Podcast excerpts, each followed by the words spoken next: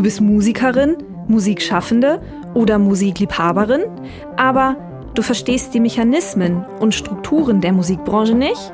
Oder in deinem Netzwerk fehlen dir gewisse Kontakte? Vielleicht sehnst du dich auch nach Unterstützung, Sichtbarkeit oder Mut für dich und dein Projekt? Weißt du was? Du bist hier genau richtig. Hi und herzlich willkommen zum Podcast von Raketerei. Ich bin Imke Machura, ich wohne in Hamburg und mein Herz schlägt für Musik. Ich habe meine Leidenschaft zum Beruf gemacht. Nicht als Musikerin, nein, dafür fehlt mir das Talent. Ich promote, ich bucke, ich manage ein Indie-Label. Ich bin Macherin. Ich bin eine von wenigen und ich frage mich schon lange warum. Deswegen habe ich mich auf die Suche gemacht und ich habe Antworten gefunden. In dieser Podcast-Serie porträtiere und interviewe ich Frauen, die die Musikbranche prägen und mitgestalten. Ich zeige, wo die Frauen, Ladies und Bitches der Musikbranche stecken. Und noch mehr. Ich beantworte euch durch diese Interviews zentrale Fragen zur Musikbranche, mache auf Vorbilder sowie Vielfalt aufmerksam, empowere und vernetze. Klingt gut, oder?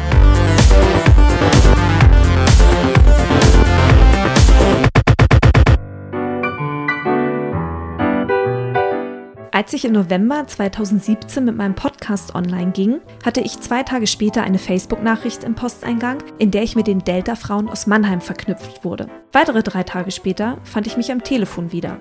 Auf der einen Seite der Strippe war ich, die von Raketerei erzählte, auf der anderen Seite befand sich Zora Brentle, die gemeinsam mit Jacqueline Mellein die Delta-Frauen ins Leben rief.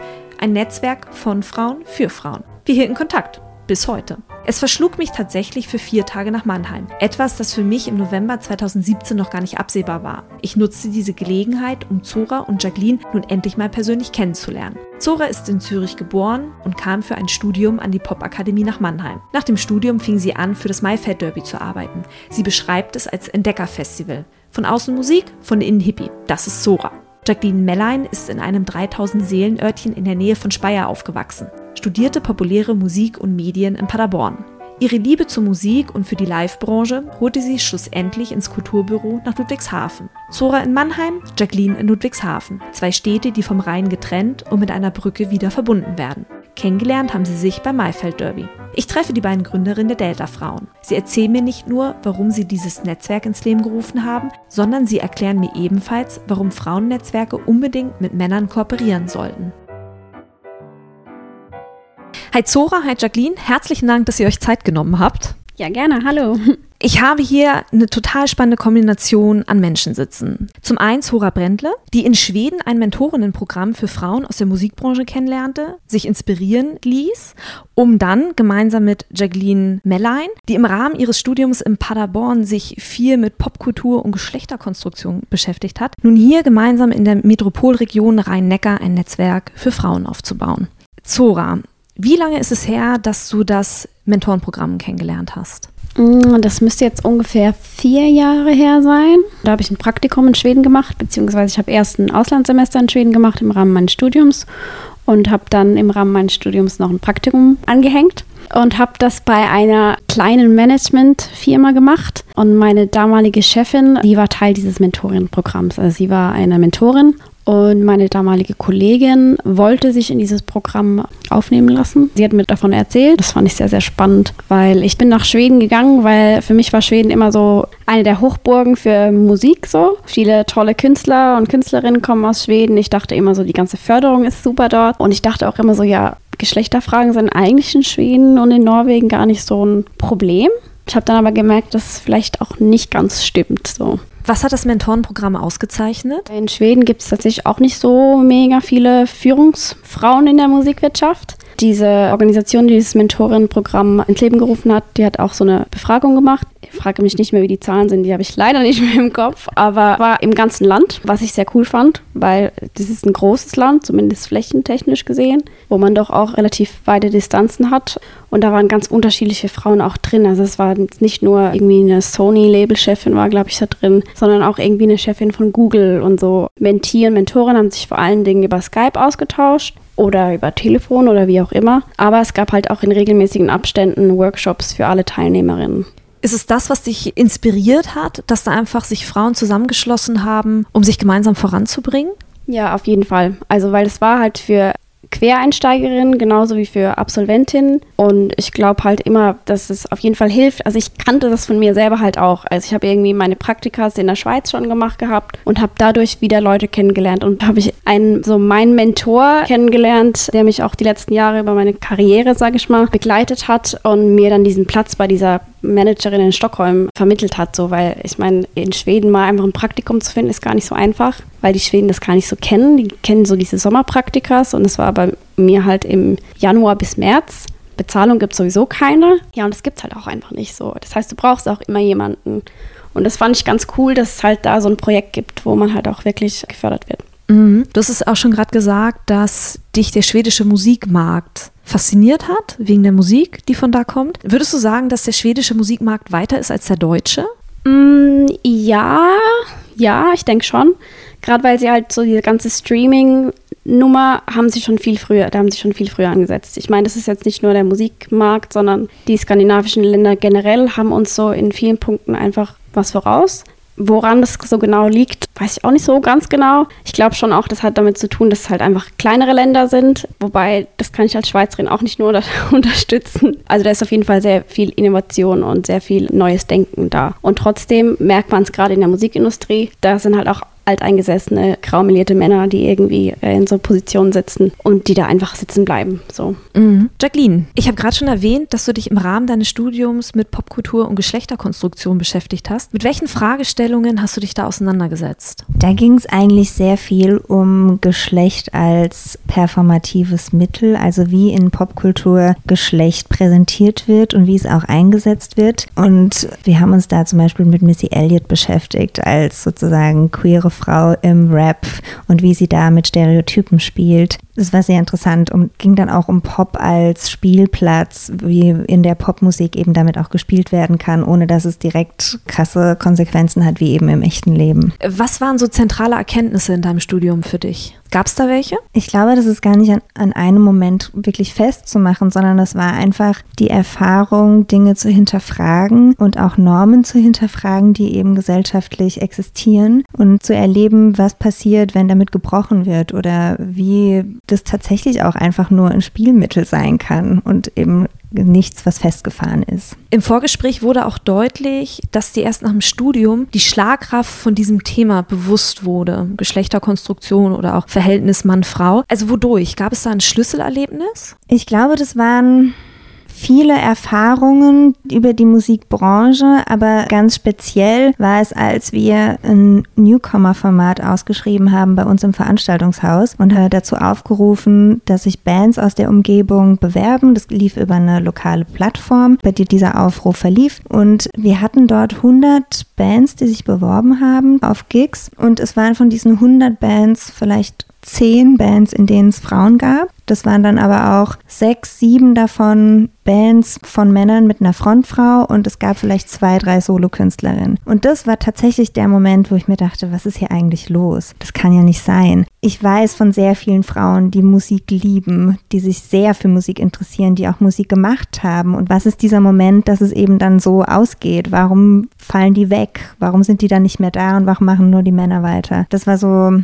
der Moment, der für mich sehr beeindruckend war und sehr aufweckend war. Hast du für dich eine Antwort gefunden, warum Frauen wegfallen ab einem gewissen Punkt und dass ab einem gewissen Punkt es immer männlicher wird bei Bands, die vor allem aufsteigen? Ich habe viele Vermutungen, aber ich habe noch keine Lösung. Ganz klar sind es nicht nur Probleme, die innerhalb von dem Musikbusiness bestehen, sondern es sind einfach Probleme, das sind ja Entwicklungen, die wir überall eigentlich sehen können. Es fangen gleich viele an, gleich viele Männer und Frauen studieren die gleichen Fächer, meistens sind sogar teilweise mehr Frauen, aber wenn es dann zur Karriere geht, fallen die Frauen weg. Die sind dann nicht mehr da und die Männer machen die Karriere und dann wechselt eben dieses Prozentverhältnis. Es sind bestimmt viele klassische Rollenbilder, die damit einhergehen, dass eben Ehrgeiz bei Männern eher gefördert wird, dass solche Dinge wie Durchhaltevermögen wird unter Männern einfach besser bewertet als bei Frauen. Frauen sind eher zurückhaltender, aber es ist eben nicht festzumachen. Das sind Probleme, die in der gesamten Gesellschaft bestehen und die wir eben einfach nur versuchen können, punktuell zu übersetzen für das Business, in dem wir jetzt arbeiten. Ihr beide ergänzt euch durch euren Werdegang unfassbar gut. Wie habt ihr beide euch eigentlich kennengelernt? Kennengelernt? Wir haben uns kennengelernt bei dem Maifeld Derby Festival, weil eine ehemalige Kommilitonin von mir für den Master hier nach Mannheim gekommen ist und dann auch fürs Maifeld Derby gearbeitet hat und zu mir gemeint hat, ja komm doch mal vorbei, wir suchen immer Leute, die tatkräftig mit anpacken und da haben wir uns kennengelernt. Wie habt ihr beide rausgefunden, dass in eurer Brust das gleiche, ich will es mal formulieren, feministische Herz schlägt? Das ist gar nicht so einfach, weil ich habe bis vor ein paar Jahren äh, sehr viele Probleme mit dem Begriff Feminismus gehabt. Ich habe dir ja vorhin schon erzählt, ich komme aus einer Familie, wo Gleichberechtigung relativ gut vorgelebt wurde und für mich ist es deshalb eigentlich immer so gewesen, Feminismus ist mir irgendwie zu stark oder es ist zu abkapselnd, lass es bitte Gleichberechtigung nennen. Und ich habe mich da sehr viel mit der Jacqueline darüber unterhalten und mittlerweile habe ich auch überhaupt kein Problem mehr mit dem Begriff so. Also ich stehe da auch sehr dahinter und wir haben uns einfach sehr viel ausgetauscht und auch kritisch damit auseinandergesetzt. Wir haben halt doch einen relativ ähnlichen Beruf und wir sind auch immer wieder im Austausch, weil wir so an die gleichen Punkte immer wieder rankommen. Wir haben uns ja durch Smilefield Derby in der Hospitality auch kennengelernt. Ja, das ist halt so ein typischer Frauenmusikbranchenbereich wir haben zwar in unserem Team auch relativ viele Jungs. ja, da ist halt immer wieder, hey Honey und weiß ich was und hier komm mal und so.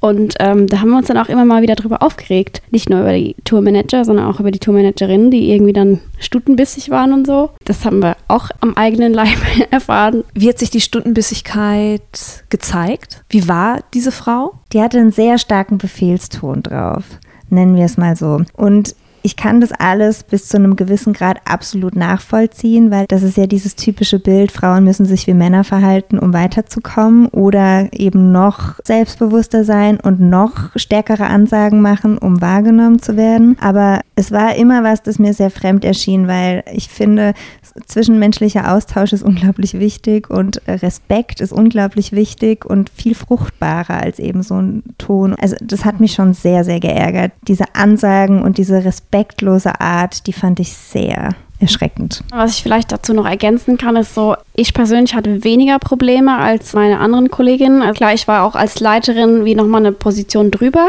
aber was man nicht sehen kann, ich bin relativ klein, ich bin nicht mal 1,60 und die Dame auch nicht. Man wird auch einfach öfter übersehen, wenn man ein bisschen kleiner ist. Das hat dann nicht mal nur mit Frau-Mann zu tun, sondern ich bin eine kleine Frau und sie auch und da muss man vielleicht auch einfach sich eine Attitüde zulegen. Und ich kann das nicht so gut und sie kann es sehr gut, aber halt nicht unbedingt richtig so. Nun habt ihr beide ein Netzwerk gegründet, die Delta-Frauen. Warum Delta-Frauen? Die Delta-Frauen vom Namen her jetzt, weil wir in der Rhein-Neckar Metropolregion sind und das ist so das Delta von, von den beiden Flüssen, die es hier gibt, der Neckar und der Rhein. Und was war das für ein Punkt, in dem ihr beide in eurem Leben wart, dass ihr gesagt habt, boah, wir brauchen hier unbedingt ein Netzwerk für Frauen? Und vor allem, für welche Frauen? Also wir haben das Netzwerk gegründet im November 2016, beziehungsweise da hat unser erstes Treffen stattgefunden als Netzwerk. Deswegen ist es so eigentlich unser Geburtstag. da gab es viele Prozesse, die vorher abliefen. Das waren diese Gespräche, die wir geführt haben über Frausein in der Musikbranche. Es war so, dass auf fast allen Konferenzen, da es angefangen hat, Thema zu sein, da ging es auch immer viel um die Musikerinnen und die Dinge, die die erleben, dass sie eben nicht ernst genommen werden, dass Techniker kommen und langjährigen Schlagzeugerinnen versuchen zu erklären, wie sie jetzt ihr Instrument aufbauen sollen. Absurde Sachen, die da einfach passieren. Plus dann, was ich eben erzählt habe über unsere Ausschreibung für Nach Nachwuchsmusiker, sind so viele Dinge zusammengekommen, dass wir irgendwann gesagt haben, das kann doch jetzt einfach nicht sein. Wir können das doch jetzt nicht akzeptieren und wir müssen doch irgendwas tun. Wo sind denn eigentlich diese Frauen? Wenn wir uns zusammenschließen und zusammen dagegen vorgehen, dann können wir auch was erreichen. Wo sind sie denn alle? Und dann haben wir begonnen, eine Facebook-Gruppe zu gründen. Wir haben die Delta-Frauen auch, glaube ich, ich glaube, wir haben die auch direkt Delta-Frauen genannt. Und wir haben einfach alle eingeladen, die wir kannten. Aus unserem Netzwerk, aus unseren Freundeslisten, unsere Kolleginnen hier aus der Region. Und wir hatten, glaube ich, 50 Frauen. Und auf einmal war das wie so Schneeballeffekt, dass eben immer mehr dazu kam und die Frauen noch Leute eingeladen haben. Und ich glaube, jetzt sind wir 350 Personen mittlerweile, irgendwie anderthalb Jahre später. Und ich bin immer noch fasziniert, wie das passieren konnte. Aber sie sind da und das war so schön zu sehen, da sind sie. Wir haben uns getroffen, wir haben gesprochen und auf einmal, das ist dieser Moment von, von so einem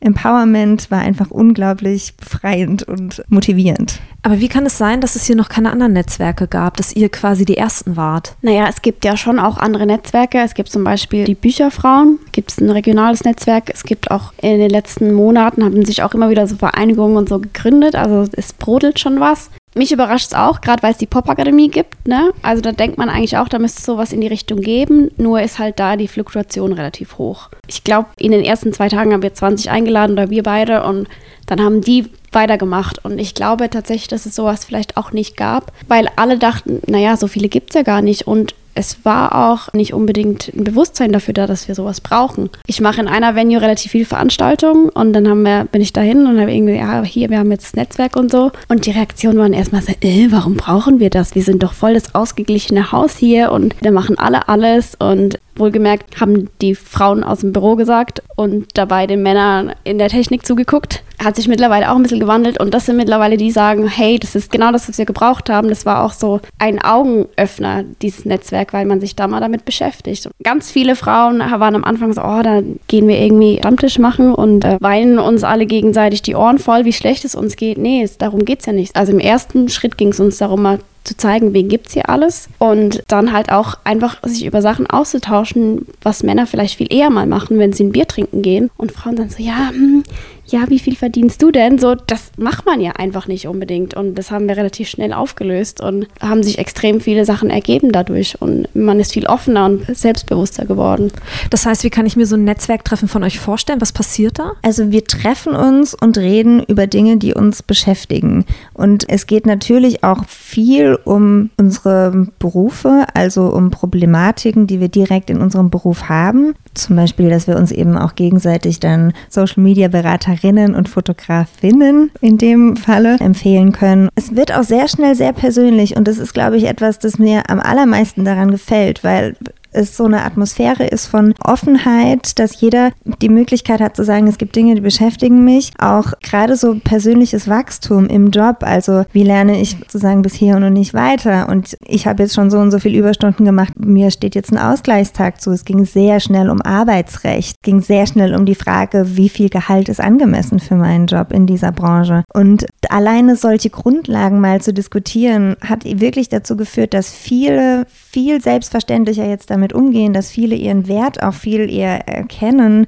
und äh, das auch nach außen einfordern können. Das finde ich eine sehr schöne Entwicklung. Wie oft trefft ihr euch? Wir treffen uns einmal im Monat mhm. und wir treffen uns abwechselnd in Mannheim, Heidelberg oder Ludwigshafen.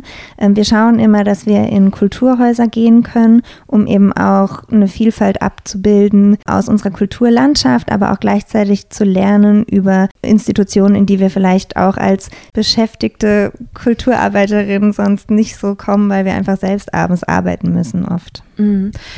Ist Kultur die Klammer? Ist Musik die Klammer? Also wer kommt zu eurem Netzwerk? Am Anfang war es ganz klar eigentlich Musikschaffende und aus dem Musikbusiness Leute, Frauen. Und wir haben es aber relativ schnell geöffnet äh, für Kulturschaffende, weil wir einfach gesagt haben, es gibt so viele Grenzen, die so ineinander verfließen, dass man da gar nicht so krassen Strich ziehen kann. Wir sagen auch immer, dass unsere Treffen generell eigentlich auch offen sind für Männer, weil wir kriegen keine Gleichberechtigung hin, wenn wir nur Frauen an den runden Tisch holen. Wir kriegen die nur hin, wenn wir in Austausch gehen. Wir kriegen die nur hin, wenn wir zusammen Lösungen finden. Ich muss jetzt vielleicht kurz persönlich ausholen. Mein kleiner Bruder ist gerade Papa geworden vor einem halben Jahr. In der Schweiz gibt es sowas wie Vaterschaftsurlaub nicht. Und für mich ist das zum Beispiel auch ganz klar ein Anliegen. Elternzeit soll auch den Männern zustehen. Und das sind ja so Konstrukte in unserer Gesellschaft. Ich meine, das ist jetzt in Deutschland ein bisschen anders. Aber trotzdem ist es halt einfach die Frau kann halt irgendwie viel länger zu Hause bleiben, kann schon vor der Geburt zu Hause bleiben und so weiter. Und das gehört ja alles mit da rein. Und klar, in dem Fall, wenn wir jetzt vom schwächeren Geschlecht der Frau reden, wir versuchen natürlich erstmal uns gegenseitig zu stärken, aber ab einem gewissen Punkt müssen wir die Männer auch mit reinholen. Da sind wir gerade noch so am Arbeiten dran, weil wenn natürlich da steht Frauenstammtisch, dann kommen die Männer auch erstmal nicht. Oder fangen an, irgendwelche lustigen Nicknames für uns zu erfinden, wie die Delta Bitches. Wie auch immer, also alles schon gehört. Ich möchte jetzt auch nicht so zu sehr ins Detail gehen, aber grundsätzlich soll und kann eigentlich jeder, der möchte, da vorbeikommen und irgendwie sich einbringen, weil es geht uns alle was an. Auf jeden Fall. Und am Ende geht es ja darum, und deswegen müssen wir über die Bande mit den Männern spielen, dass halt ein Bewusstsein für dieses Ungleichheitsgefühl und diese Ungleichheit einfach geschaffen wird. Ne? Wie ist das Feedback aus dem Netzwerk selber von den Frauen, die zum Stammtisch kommen? Also die, die zum Stammtisch kommen, kommen eigentlich immer wieder und ich finde, das ist schon mal ein gutes Zeichen. Es gibt ganz wenige, die einmal gekommen sind und dann so gemerkt haben, hm, das ist nicht so unbedingt das Richtige für mich. Es gibt ganz viele, die noch nie da waren und so in der Facebook-Gruppe so ein bisschen mitlesen und noch sehr skeptisch sind, weil, wie gesagt, halt dann so, ja, das ist doch dann, aber wir schließen doch dann die Männer aus, bla bla bla. So diese typischen Vorurteile gegen Frauenstammtische oder ja, aber wenn die Männer das machen würden, dann würden wir uns doch auch angegriffen fühlen. Ja, aber sie tun es. Sie tun es vielleicht nicht als, hey, wir sind der Männerstammtisch, sondern sie machen es einfach, ohne dass auch groß drüber geredet wird so. Aber das Feedback ist auf jeden Fall sehr gut, also sehr positiv. Wie gesagt, auch viele Frauen, die anfangs waren so, oh nee, das brauchen wir doch nicht, kommen jetzt ein Jahr später und sagen, boah, ich bin endlich zu meinem Chef und habe irgendwie mein Gehalt neu verhandelt so. Genau, das ist eigentlich das Schönste daran, dass wir mittlerweile Frauen haben, die tatsächlich vor anderthalb Jahren noch in Stellen waren, in denen sie sehr unglücklich waren und die durch diese regelmäßigen Treffen und durch den Austausch und durch das Empowerment, das da auch stattfindet, sich getraut haben, ihre Stellen zu wechseln, sich getraut haben, über Gehalt zu sprechen, sich getraut haben, einfach was zu verändern, von dem sie vorher nicht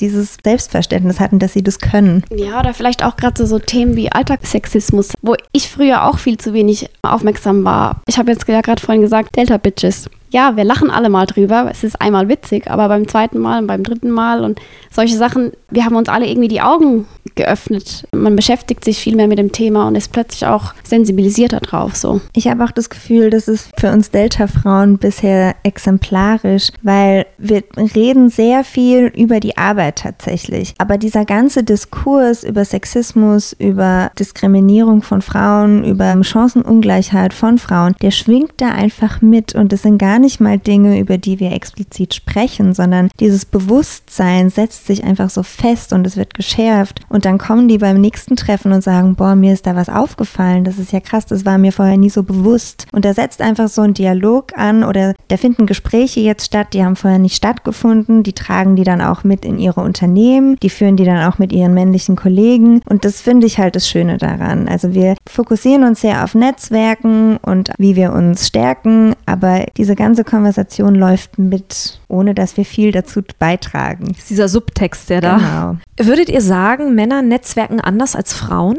Ich habe den Eindruck, ja. Und ich kann den Eindruck nur jetzt so widerspiegeln, wie das von unserem Netzwerk ist. Aber ich glaube schon. Was mir auffällt, ist, dass es bei uns recht wenig darum geht, mein Haus, mein Auto, mein Boot, meine Karriere. Das sind einfach Dinge, über die wir gar nicht so explizit sprechen, sondern es wird sehr schnell sehr persönlich, was ich ganz wunderbar finde, weil man eben auch einfach so ein viel intensiveres Verständnis für die Person bekommt, weil es auch tatsächlich um Unterstützung geht. Also es kommen immer wieder die Fragen, wie können wir dir helfen, wie können wir gemeinsam lösen Lösungen finden. Also da geht es auch ganz viel dann um Problemlösungen und es geht nicht so sehr darum, sich selbst nur zu präsentieren und zu zeigen, was man schon alles erreicht hat, sondern es ist wirklich ein sehr starkes Miteinander und ein sehr starker Verbund. Ich weiß nicht, ich möchte jetzt nicht irgendwelche Gender-Klischees reproduzieren, dass Frauen eben so sind. Mir fällt es einfach nur auf und ich finde es ganz toll, weil es, es sind eben auch wirklich sehr starke Freundschaften entstanden, aber selbst mit Menschen, mit denen ich jetzt vielleicht auch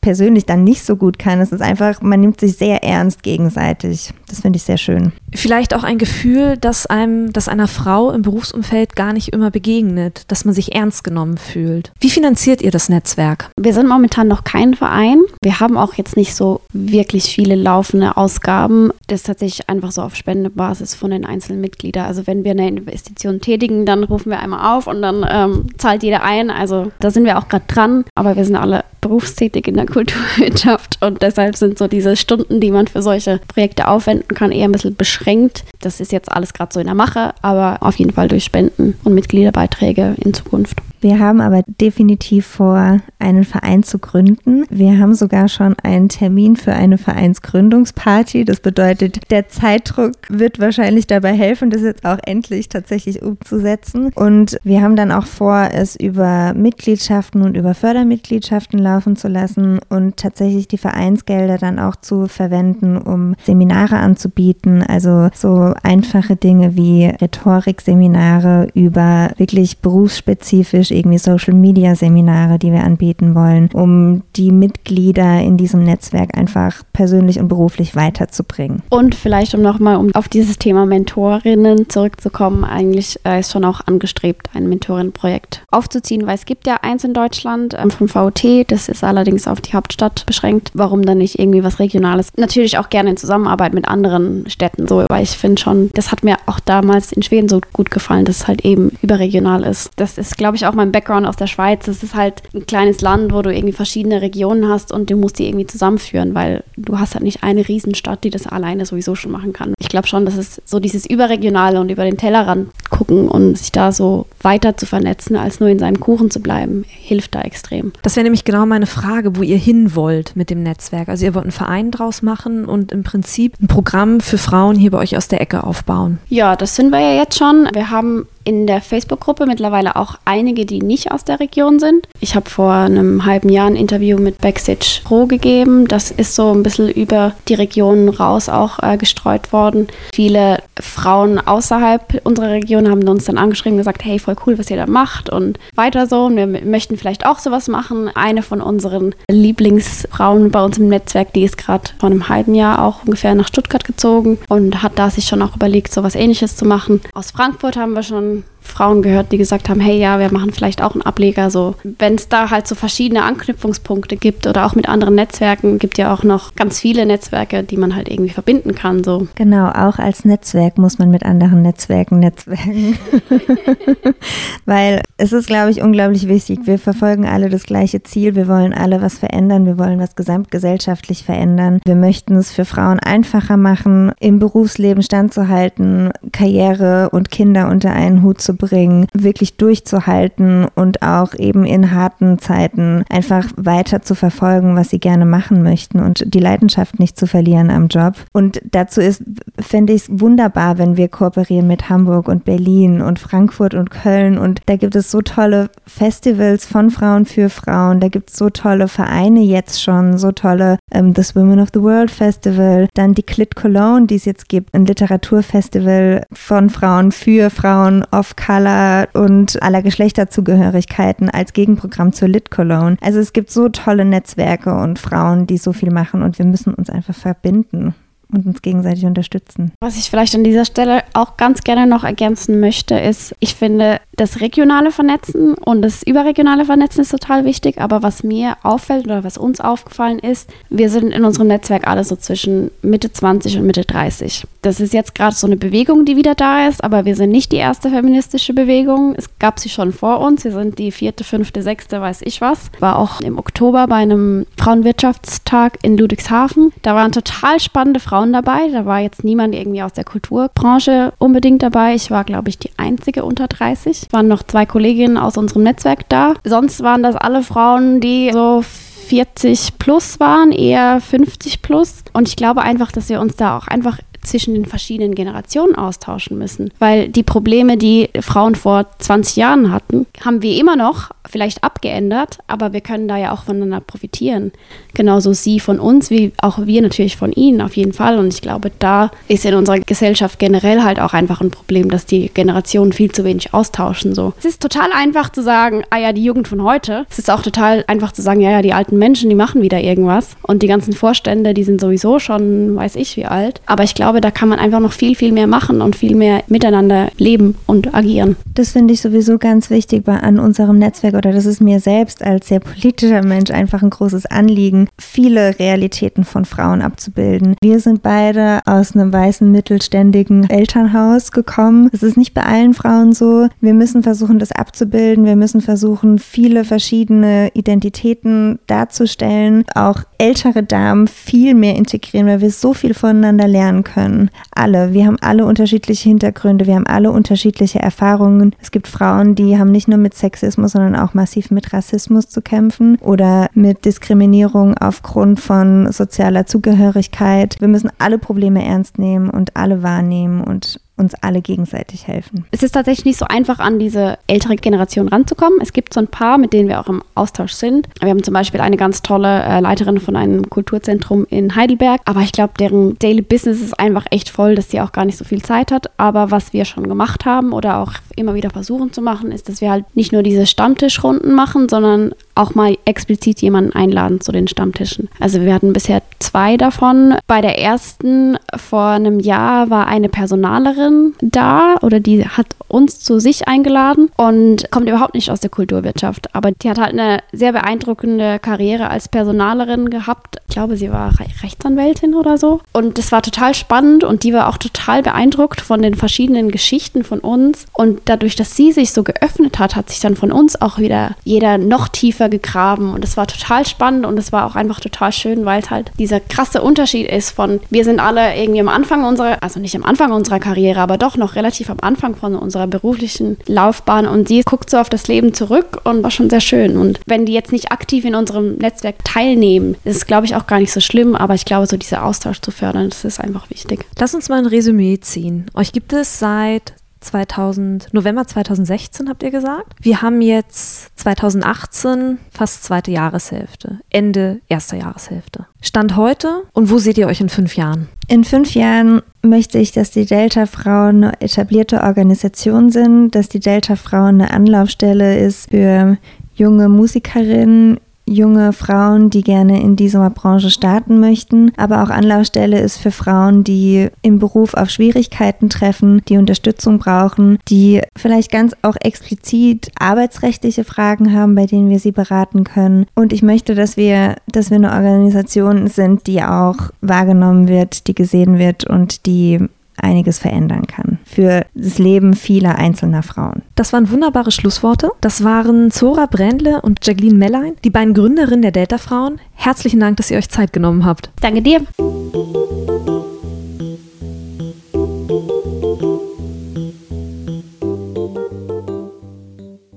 Das waren die beiden Gründerinnen der Delta Frauen, Zora Brändle und Jacqueline Mellein. Die nächste Folge erscheint übrigens am 4. Juni. Alle Newsletter-Abonnenten bekommen die Folge sowie jede Menge zum Stöbern und zum Nachlesen zum Thema Frauen in der Musikbranche von mir zugeschickt. Dafür müsst ihr euch unter www.raketerei.com einfach in mein Newsletter eintragen. Schaltet gerne wieder ein, wenn die nächste Podcast-Folge online kommt. Bis bald, eure Imke.